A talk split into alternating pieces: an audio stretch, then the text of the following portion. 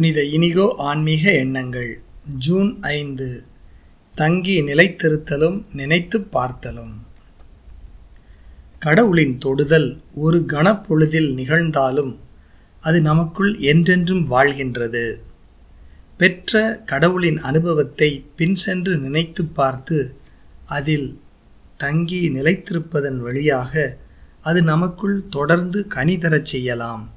அந்த நினைவு கூர்தல் நிலைத்திருத்தல் மற்றும் மீண்டும் வாழ்தல் என்ற செயல்பாடுகள் வழியாக நாம் கடவுளுக்கு நம்மை நாமே திறந்து வைக்கின்றோம்.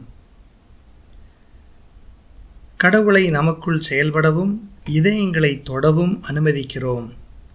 அதனால் நமது இறை அனுபவங்களை நமக்குள் ஆழமாக அலைபரப்பி நாம் வாழ்க்கையில் மாற்றங்களை ஏற்படுத்த முடியும். மௌரின் கான்ராய் தெளிந்து தேர்ந்திடும் இதயம்.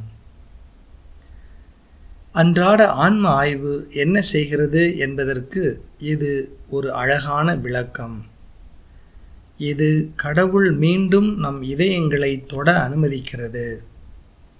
கடவுள் உங்களுக்கு பெரிதாக அருள் வழங்கிய நேரங்களை எண்ணி பாருங்கள்.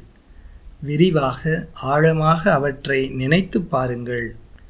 இந்த நினைவுகளில் நிலைத்திருந்து உங்களுக்கான கடவுளின் நன்மைத்தன்மையை சுவைத்து பாருங்கள். கிறிஸ்துவில் அனைத்தையும் புதிதாய் காண அருள்வாயே.